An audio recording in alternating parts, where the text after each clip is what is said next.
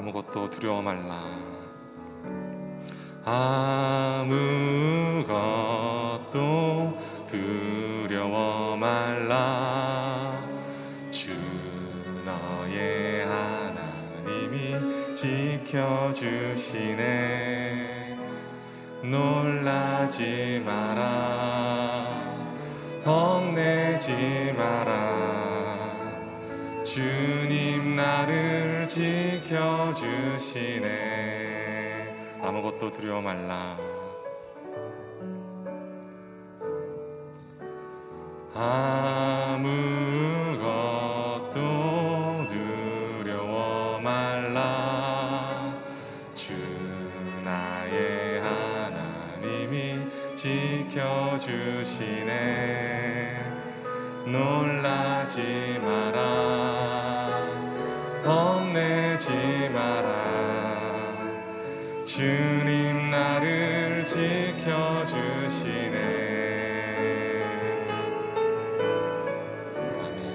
마음이 힘에 여워 지칠지라도 주님 나를 지켜주시네. 세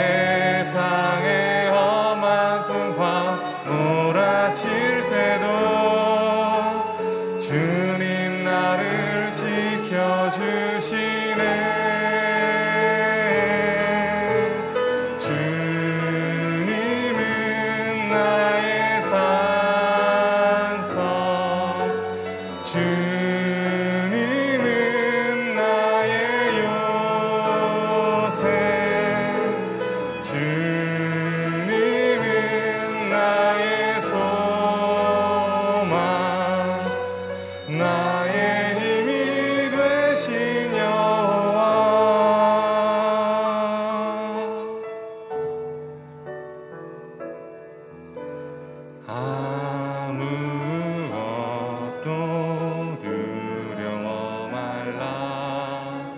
주 나의 하나님이 지켜주시네. 놀라지 마라. 겁내지 마라. 주님 나를 지켜주시네. 아무것도 두려워 말라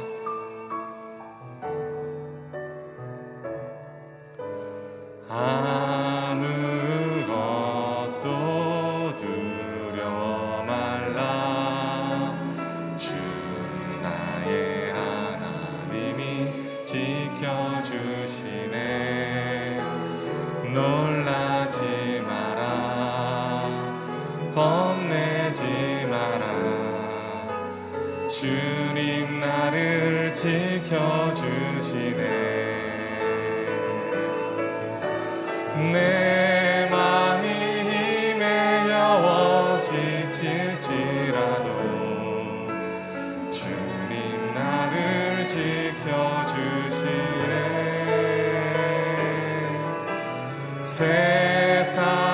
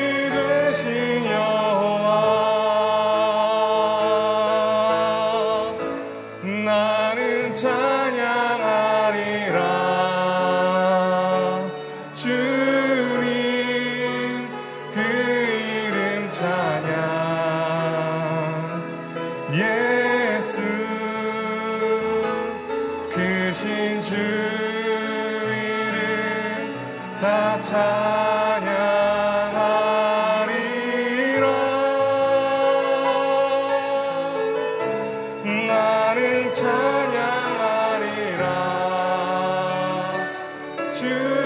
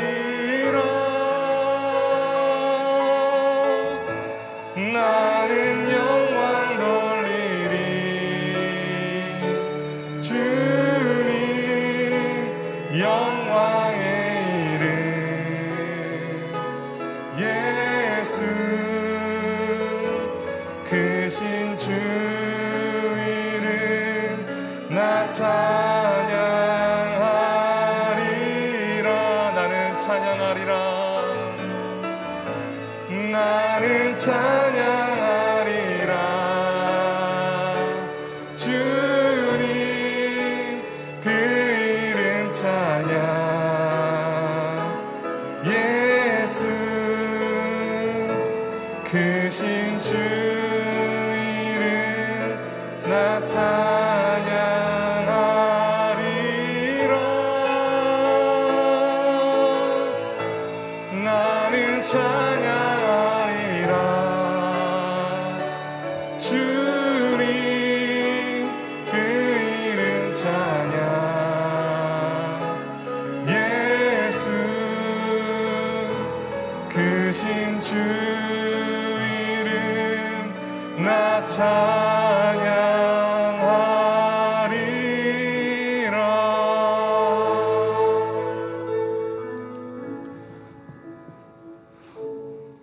수고하고 무거운 짐진 자들아 다 내게로 오라. 내가 너희를 쉬게 하리라 말씀하신 주님. 이 시간 이곳에 모인 모든 성도님들을 국률이 여겨 주시옵소서. 우리가 드린 예배를 통해서 어, 그 국률이 각자의 그 수고하고 무거운 짐을 다 내려놓고 또 주님이 주시는 평안과 안식을 누리고 또 주님이 주시는 또 말씀의 생수를 마심으로 우리들 안에 갈급함이 해결되는 은혜를 허락하여 주시옵소서 너희는 내게 부르짖으라. 내가 너에게 응답하겠고 내가 너에게 크고 놀라운 비밀을 보여주라고 말씀하신 주님 이 시간 이곳에 모여서 간절히 기도드리는 모든 성도님들을 국률이 여기시옵고 그들의 기도를 들어오시옵소서. 이분들의 기도가 응답받는 기도가 되게 하시옵고 아무것도 두려워하지 말라. 내가 너희를 지켜주리라 말씀하시는 그 주님을 만나는 그런 은혜의 시간 되게 하여 주시옵소서. 이 시간 박 박경진 목사님께서 말씀 선포하십니다. 주의 종의 입술을 주관하시고 축복하여 주셔서 또 우리들이 말씀을 듣는 우리들이 또 감화 감동함으로 또 우리가 만난 주님 또 우리가 받은 주님의 사랑이 너무나 크기에 그 주님을 그 사랑을 세상에 증언하기로 결단하는 그런 은혜의 시간 허락하여 주옵소서 이 모든 말씀 기리요 진리요 생명 되신 예수 그리스도 이름으로 기도드렸사옵나이다. 아멘. 이 시간 이곳에 모인 모든 성도님들 또 CGN과 유튜브로 함께 예배드리는 모든 성도님들을 주님의 이름으로 환영하고 축복합니다. 예, 오늘 우리에게 주신 말씀은 디모데서 디모데전서 3장 1절부터 13절 말씀입니다. 디모데전서 3장 1절부터 13절 말씀 예, 같이 교독하겠습니다. 이것은 믿을 만한 말이다. 곧 사람이 감독의 직분을 간절히 사모한다면 그는 선한 일을 열망하고 있다는 것이다. 그러므로 감독은 비난받을 일이 없고 한 아내의 남편이며 절제하며 신중하며 단정하며 나그네를 잘 단- 대접하며 가르치기를 잘하며 술을 즐기지 않으며 폭력적이지 않으며 온유하며 싸우지 않으며 돈을 사랑하지 않으며 자기 집안을 잘 다스리며 자녀들을 모든 단정한 가운데 복종하게 하는 사람이어야 한다. 사람이 자기 집안을 다스릴 줄 알지 못하면 어떻게 하나님의 교회를 돌볼 수 있겠는가? 또 개종한 지 얼마 되지 않은 사람도 안 된다. 이것은 그가 교만해져 마귀의 정죄에 빠질 우려가 있기 때문이다. 또한 믿지 않는 사람들에게도 좋은 평판을 받는 사람이라야 한다. 이는 그가 비방과 마귀의 덫에 걸리지 않게 하기 위한 것이다. 마찬가지로 집사들도 존경을 만하고 한 입으로 두 말을 하지 않으며 술에 중독되지 않고 부당한 이득을 탐내지 않으며 깨끗한 양심의 믿음의 비밀을 간직한 사람이어야 한다. 이런 사람들은 먼저 시험해 보고 그 외에 책망할 것이 없으면 집사의 직분을 맡게 하여라. 이와 같이 여자들도 존경할 만하고 남을 헐뜯지 않으며 절제하고 모든 일에 믿을 만한 사람이어야 한다. 집사들은 한 아내의 남편이며 자녀와 자기 집안을 잘 다스리는 사람이어야 한다. 13절 다 같이 읽겠습니다.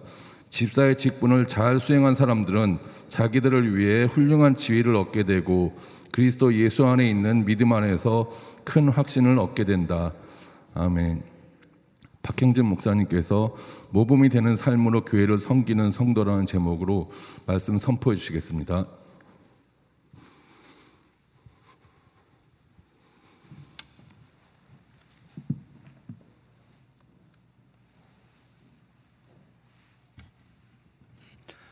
할렐루야.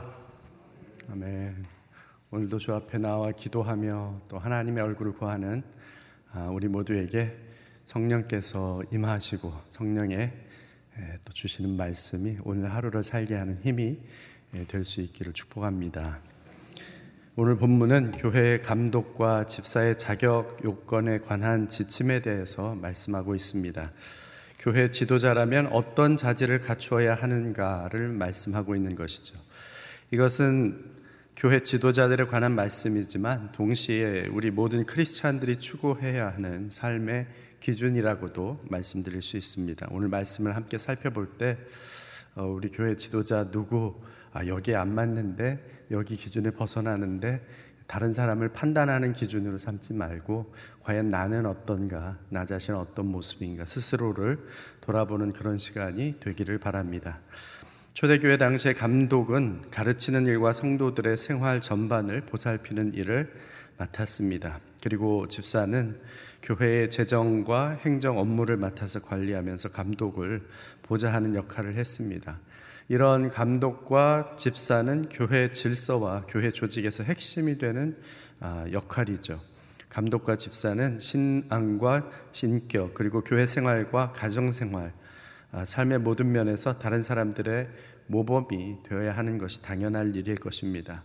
오늘 말씀해 보면 감독의 덕목으로 이렇게 세워 보면 15가지가 언급이 되어 있습니다. 집사의 덕목은 6가지입니다.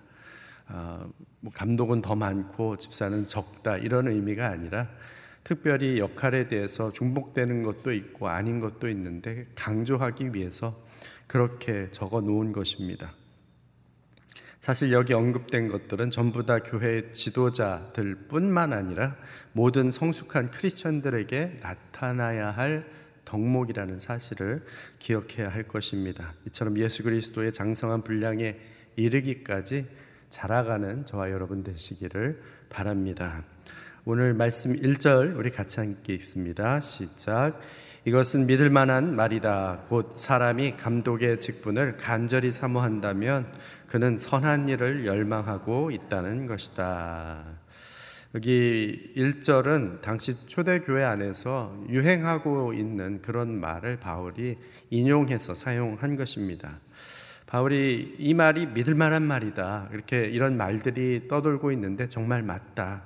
어떤 말인가? 선한 일을 열망하는 사람이라야 감독의 직분을 사모하는 사람이 된다는 것이죠.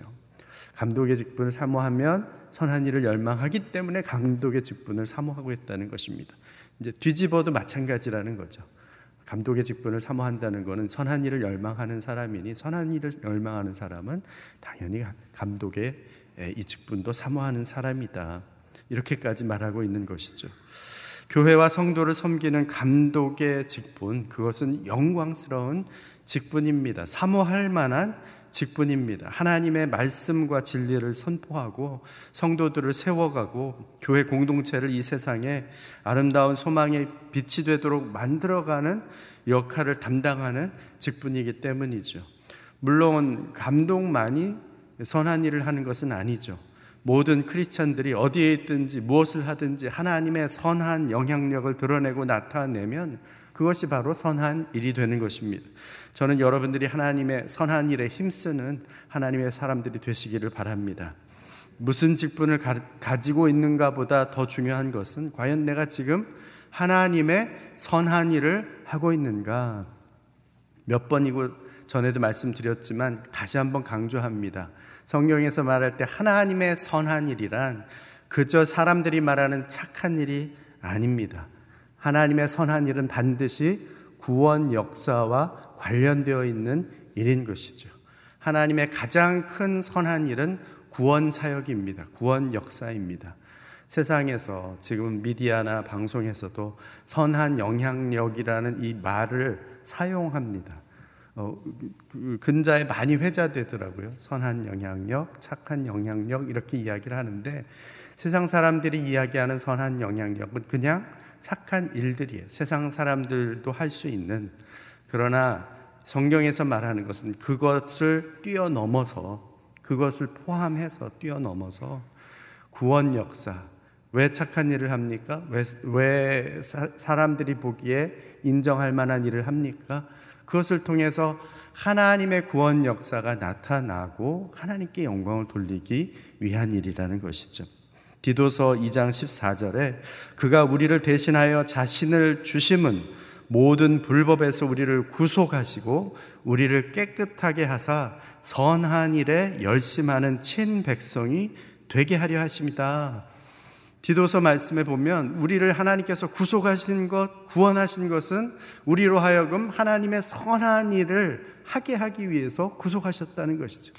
그저 착한 일이 아닌 하나님이 구속하셔서 어제도 말씀드린 것처럼 우리가 구원받은 이유는 나만 구원받는 것이 아니라 나를 통하여서 그 누군가가 또 구원받게 하기 위해서 이 땅에 존재하는 것입니다. 하나님이 우리를 부르신 것은 하나님의 선한 일에 열심한 하나님의 친백성이 되게 하기 위한 것이다. 그러니 선한 일에 열심을 내십시오. 선한 일을 사모하십시오.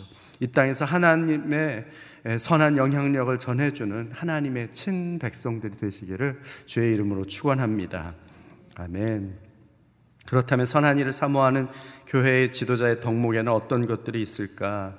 아까 너무 많은 것들이 나열되어 있었는데 이것들을 그냥 한 다섯 가지 정도로 이렇게 종합해서 합쳐서 같이 살펴보기 원합니다. 첫째, 교회 지도자는 자기 자신을 다스릴 줄 아는 사람이어야 한다. 2절과 3절 말씀 같이 읽습니다. 시작.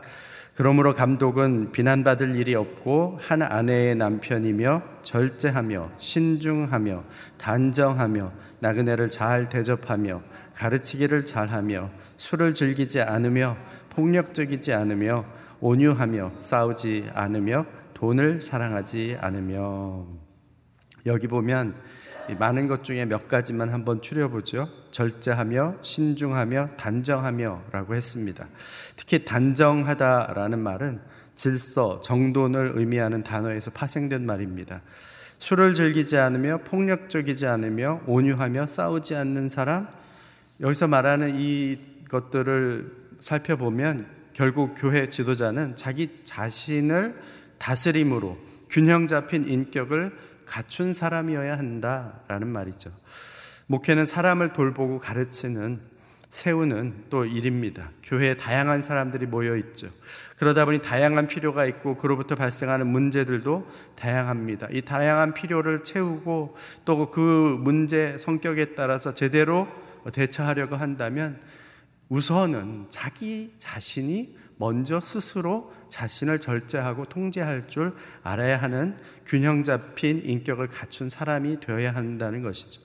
잠언 16장 32절 말씀에 보면 노하기를 더디하는 자는 용사보다 낫고 자기의 마음을 다스리는 자는 성을 빼앗는 자보다 낫다 했습니다. 다른 사람들을 돕고 세우기 이전에 먼저 자기 스스로 자기 자신을 세워야 하는 것이죠. 끊임없이 기도와 말씀으로 자신을 쳐서 복종하게 해야 하는 것입니다. 절제하며 신중하며 단정함으로 스스로를 다스려야 하는 것이죠. 자기 자신을 잘 다스릴 줄 아는 균형 잡힌 인격의 사람들이 되시기를 바랍니다. 둘째, 교회 지도자는 자기 집안을 잘 다스리는 사람이어야 한다. 4절, 5절 말씀, 그리고 12절 말씀, 그렇게 한번 읽겠습니다. 먼저 4절, 5절, 시작. 자기 집안을 잘 다스리며 자녀들을 모든 단정함 가운데 복종하게 하는 사람이어야 한다. 사람이 자기 집안을 다스릴 줄 알지 못하면 어떻게 하나님의 교회를 돌볼 수 있겠는가? 12절 시작. 집사들은 한 아내의 남편이며 자녀와 자기 집안을 잘 다스리는 사람이어야 한다. 가정은 교회의 축소판이라 할 수 있습니다. 어, 저는 교회의 지도자도 아닌데요. 그렇지만 한 가정의 가장일 수 있죠. 부모일 수 있죠. 또 그곳에서 하는 역할이 있습니다. 가정을 제대로 다스리지 못한다면 어떻게 교회 다스릴 수 있겠는가라는 것이죠. 부부 관계, 자녀와의 관계가 올바로 선 사람이어야 한다는 것입니다. 이절에도 언급한 것처럼 한 아내의 남편으로 거룩한 부부 생활이 이루어져야 합니다. 당시 결혼한 자들의 성적 불륜이 일반화되어 있던 상황에서 아내에 대한 신실함을 지켜서 도덕적으로 흠이 없는 사람이어야 하는 것이죠. 또한 자녀들을 모든 단정함 가운데 복종하게 하는 사람이어야 합니다. 12절의 집사에 대해서도 동일한 적용을 하고 있는 것이죠. 가정은 그만큼 신앙의 교육의 장이요 실천의 장이기도 합니다. 철로 역정에 보면 수다쟁이라는 사람이 나옵니다. 수다쟁이는 밖에서는 성자인데 집에서는 악마 같은 사람이다 이렇게 묘사되어 있습니다. 그럴 수 있죠. 밖에서는 교회 지도자로 행세하지만 가정에서는 자기 본래의 모습으로 돌아오는 것입니다. 결국 가정을 다스리지 못하면서 교회에서 지도자가 되면 이중적이고 위선적인 모습 때문에 그 가족들에게도 시험이 되고 다른 사람들에게도 나중에 알게 되면 결국 예, 시험이 되는 것이죠. 실족하게 만듭니다. 물론 이 세상에 완벽한 가정은 없겠죠. 모든 가정이 싸우기도 하고 갈등을 겪기도 합니다. 그러나 그런 갈등을 어떻게 지혜롭게 해결하는가, 또 그러면서도 서로 어떻게 사랑하고 존중하고 세워주는 분위기를 이루어 가는가가 중요한 것이죠. 하나님께서 이 가정을 다스리고 계신다는 사실을 안다면 하나님 앞에 가정 안에서도 행할 수밖에 없는 것입니다. 교회를 다스린다는 것은 교회가 하나님의 집 아닙니까? 그런데 가정은 교회의 축소판이라 했으니 가정 역시 하나님의 집입니다. 하나님의 집을 내가 어떻게 다스리고 거기서 어떻게 행동하느냐가 사실은 밖에서도 교회에서도 사회에서도 어떤 모습으로 살아가느냐를 결정하는 것이죠. 가정에서부터 선한 영향력을 드러내는 하나님의 사람들이 되시기를 바랍니다. 세 번째, 교회의 지도자 검증 과정을 거친 사람이어야 된다. 여기 6절, 7절, 그리고 10절과 11절 그렇게 읽겠습니다. 먼저 6절, 7절 시작. 또 개종한 지 얼마 되지 않은 사람도 안 된다. 이것은 그가 교만해져서 마귀의 정죄에 빠질 우려가 있기 때문이다. 또한 믿지 않는 사람들에게서도 좋은 평판을 받는 사람이라야 한다. 이는 그가 비방과 마귀의 덫에 걸리지 않게 하기 위한 것이다. 이런 10절, 이런 사람들은 먼저 시험해 보고 그 후에 책망할 것이 없으면 집사의 직분을 맡게 하여라. 11절 이와 같이 여자들도 존경할 만하고 남을 헐뜯지 않으며 절제하고 모든 일에 믿을 만한 사람이라야 한다. 예, 여기 나열된 이 모든 것은 이 사람에 대한 검증 과정이나 마찬가지입니다. 이런 사람이어야 한다는 것이죠. 누군가에게 문제를 일으키는 사람은 되지 않는다. 특별히 여기 6절에 보니까 개종한 지 얼마 되지 않은 사람이라는 표현이 나오는데 이것은 문자적으로 해석하면 새로 심은 나무 이런 의미가 됩니다. 갓 심은 나무죠. 영적으로 믿음의 땅에 바로 심겨진 나무라는 것이죠. 아직 뿌리가 든든히 내리지 않았기 때문에 사실은 또 언제 쓰러질지 모르는 것도 사실입니다. 중책을 맡으면 섬기는 직분인데 권세의 자리로 착각할 수 있다는 것이죠. 교만해질 수 있다는 것입니다. 여기 교만해진다라는 말은 구름이나 안개에 휩싸인다 이런 의미를 담고 있습니다. 구름이나 안개에 휩싸이면 잘 보이나요? 잘 안 보이죠. 그래서 교만해지면 판단력이 흐려지고 마귀처럼 진리를 거스리는 자리에 예, 머무르게 될 수도 있다는 것입니다. 교회 지도자가 잘못 되면 그 사람만 잘못되는 것이 아니라 그 사람 때문에 수많은 사람들이 실족하게 될 수 있습니다. 온 교회가 함께 몸살을 앓고 시련을 겪게 되는 것이죠. 그러니 반드시 먼저 연단과 검증의 과정이 필요한 것입니다. 신앙도, 믿음도, 인격도 검증하고 시험해보고 책망할 것이 없어야 하는 것입니다. 정말 모든 일에 믿을 만한 사람인가 확인되어야 하는 것입니다. 믿지 않는 사람조차도 아, 저 사람은 정말 괜찮은 사람이다. 믿을 만한 사람이다. 라는 인정을 받을 정도가 되어야 한다는 것이죠. 일본 사람들 가운데 대대로 가업을 이어가는 그런 사람들이 많이 있습니다. 5대째 뭐 라면집을 한다든지 6대째 우동집을 한다든지 그런 말을 많이 듣습니다. 그런데 그들이 기업을 자녀들에게 물려줄 때 처음부터 그냥 그 가업의 모든 것을 그냥 내어주지는 않는다는 것이죠. 필요한 지혜와 경험을 위해서 아예 밑바닥부터 그 경험을 쌓게 미리부터 훈련을 시킨다는 것입니다. 그리고 그 이후에 모든 훈련과 검증의 기간을 거쳐서 합당하다고 판단되면 그제서야 그 가업의 모든 것을 총괄할 수 있도록 맡겨준다는 것이죠. 그래야 실패, 그래서 실패하는 일이 거의 없다는 것입니다. 아, 성경의 구약에 보면 모세나 다윗이나 이런 사람도 결국은 이런 검증의 과정을 거쳐가죠. 바로 세워지지 않습니다. 모세는 40대 하나님이 세울 수 있는데도 세우시지 않죠. 오히려 광야에서 40년 동안을 훈련받게 하시고 80세가 되어서야 하나님께서 지도자로 세우십니다. 다윗 역시 마찬가지죠. 기름 부어 왕으로 세웠는데 바로 왕이 되게 하지 않으십니다.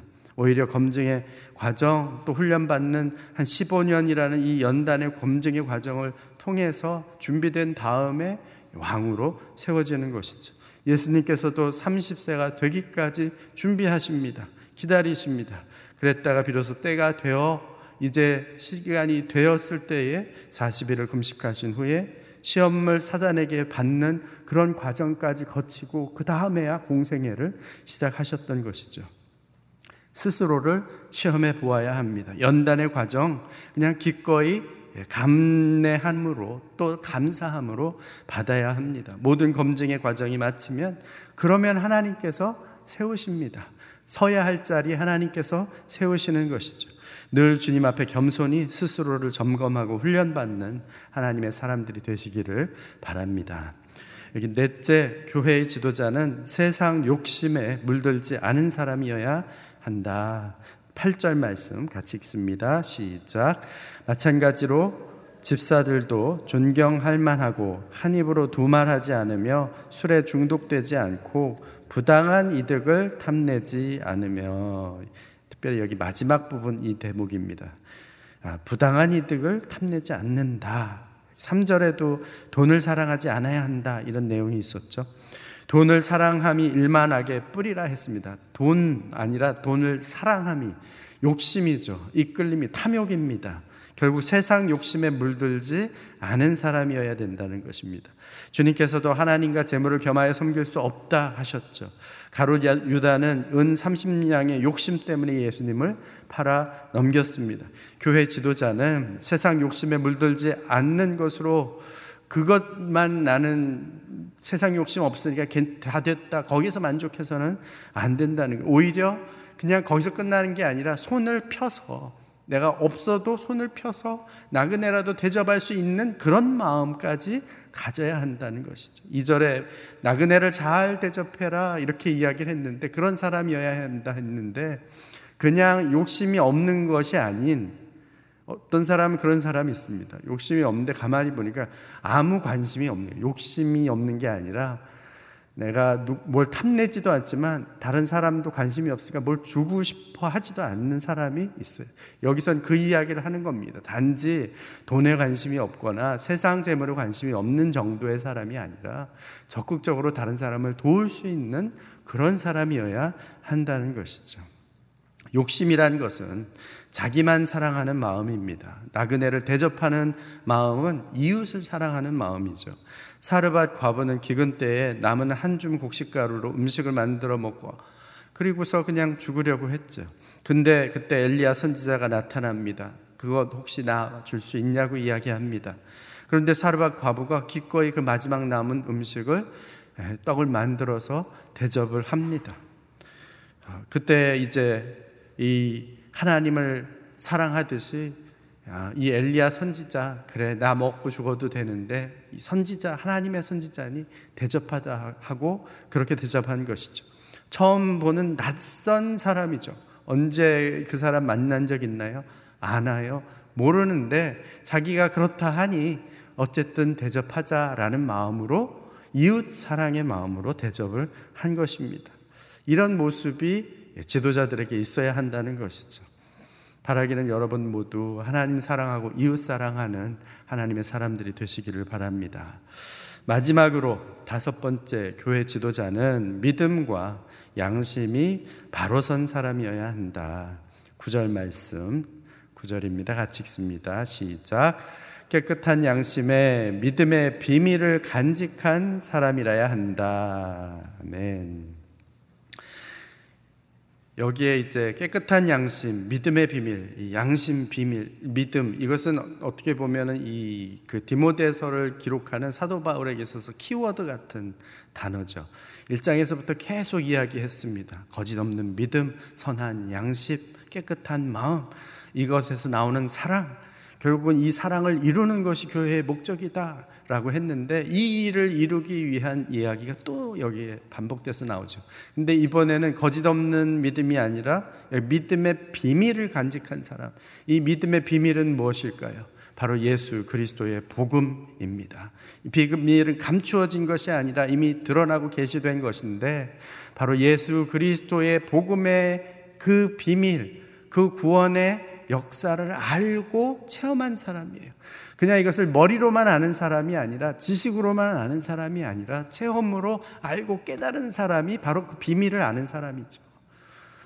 많이 있는 사람들이 성경을 읽습니다. 예수님에 대해서 압니다. 그 복음도 들었습니다. 그러나 내가 체험하지 않았다면 그 복음을 내가 깨닫고 주님을 영접하거나 주님을 만나지 않았다면 그럼 그 사람은 여전히 복음에 대해서도 들었고 그 십자가 사건도 들었고 머리로는 알고 있으나 비밀을 알지는 않는 것입니다.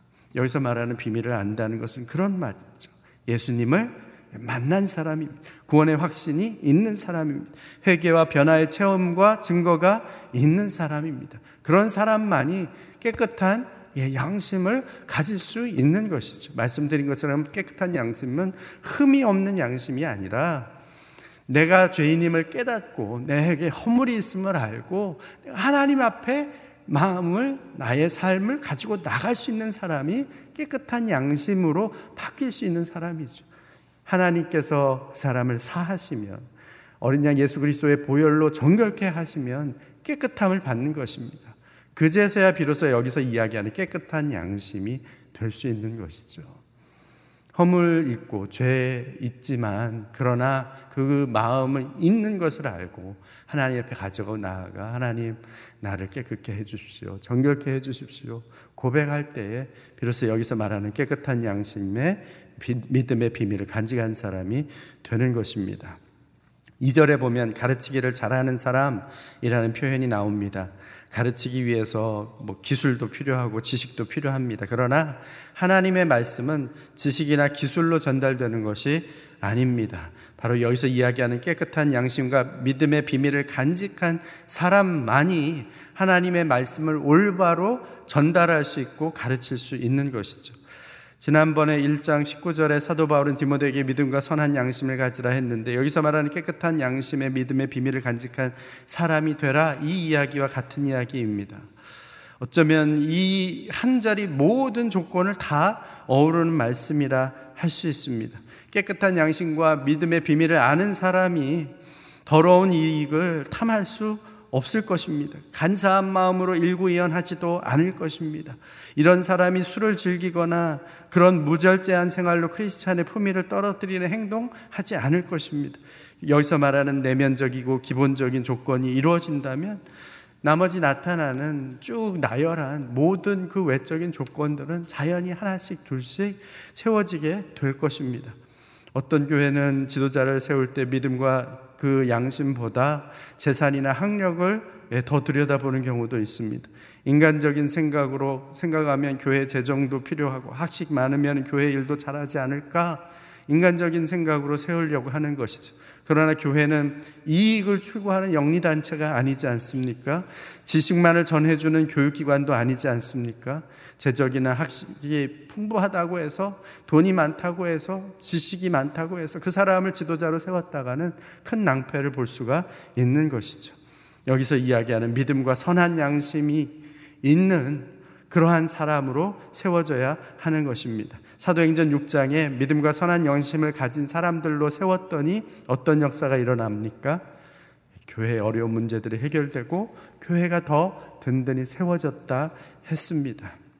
교회를 더 든든히 세우기 위해서 바로 깨끗한 양심, 믿음의 비밀을 가지고 교회를 섬기는 저와 여러분이 되시기를 바랍니다. 오늘 말씀을 보면 교회 지도자의 가장 중요한 덕목, 결국 경건한 성품입니다. 무슨 일을 할 수 있는 사람인가? 라기 이전에 어떤 성품의 사람인가? 그것이 더 중요하다는 것이죠. 얼마나 이 사람이 예수님의 모습을 닮아 있는가? 그것이 중요한 것입니다. 하나님께서 선한 일을 위해서 부르신 그 부름의 상을 위해서 충성되이 열심으로 달려가는 믿음의 사람들, 예수님 닮은 사람들이 되시기를 주의 이름으로 축원합니다. 아멘. 같이 기도하겠습니다.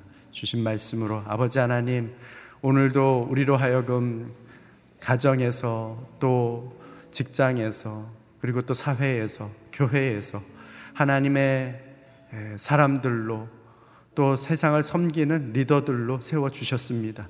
아버지 하나님 저희들이 온전한 이러한 모습을 갖추기 위해서 예수 그리스도 주님을 닮기 원합니다. 주님, 나의 마음과 나의 심령이 그리스도 닮게 하여 주옵소서, 예수님 닮게 하여 주옵소서, 함께 합심으로 기도하며 나아가겠습니다. 오, 아버지 하나님 감사합니다. 오늘도 우리의 있는 삶의 자리에서 아버지 하나님 섬기라 그렇게 우리를 부르시고 우리를 세워주신 것을 인해서 감사를 드립니다. 섬김의 자리가 얼마나 영광스러운 자리이며 그것을 사모할 만한 일인지 선한 일에 열심을 내는 하나님의 사람이 되게 하여 주시옵소서. 하나님의 구원 역사가 하나님의 선한 영향력이 하나님의 사람들을 통하여 이 땅에 아버지 하나님의 아름답게 퍼져가기를 원합니다.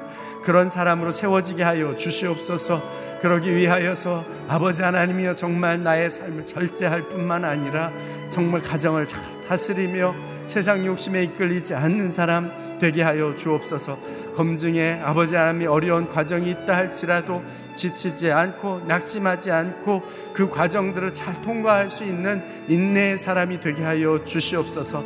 하나님의 사람으로 무엇보다도 아버지 하나님 선한 양심과 그리고 믿음의 비밀을 가진 주님을 날마다 체험하는 하나님의 사람들이 되게 하여 주시옵소서. 그리하여 내가 체험하고 내가 만나고 내가 사모하는 예수 그리스도 그분을 닮아 그분의 닮은 모습과 그 형상을 이 세상 가운데에 아버지 드러낼 수 있는 주의 백성들이 다 되게 하여 주옵소서. 아버지 하나님 선한 일을 위해 우리를 만드시고 우리를 구속해 주시니 감사합니다. 부르신 대로 선한 일을 사모하며 열심을 내는 자 되게 하여 주시옵소서. 우리의 속사람이 날마다 새로워지기 원합니다. 땅에 속한 성품이 하늘의 성품으로 변화되게 하여 주시옵소서. 믿음과 깨끗한 양심으로 이 세상에 하나님의 선한 영향력을 나타내는 선하고 거룩한 예수님 닮은 그리스도의 사람들이 다 되게 하여 주시옵소서. 이제는 우리 구주 예수 그리스도의 은혜와 하나님 아버지의 사랑하심과 성령의 교통 역사하심이 주님 사모함으로 주님을 향한 그 마음을 가지고 하나님께서 세워주신 그 자리에서 하나님의 구원의 역사, 선한 영향력을 드러내며 나타내며 예수님의 형상을 세상 가운데 빛비추기 원하는 머리 숙인 하나님의 사람들 위에와 주의 몸된 교회 위에 땅 끝에서 그 구원의 역사, 선한 영향력을 끼친 선교사님들 위해 이제로부터 영원토록 함께 하옵시기를 간절히 축원하옵나이다. 아멘.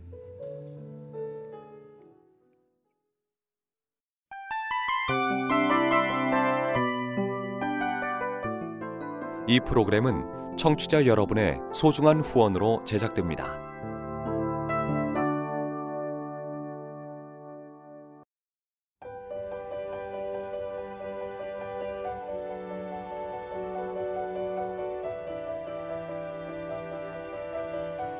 세상에는 수많은 교회들이 있지만 더 깊이 있는 말씀 강해를 찾기 위해 크기로만 교회를 선정하지 않습니다.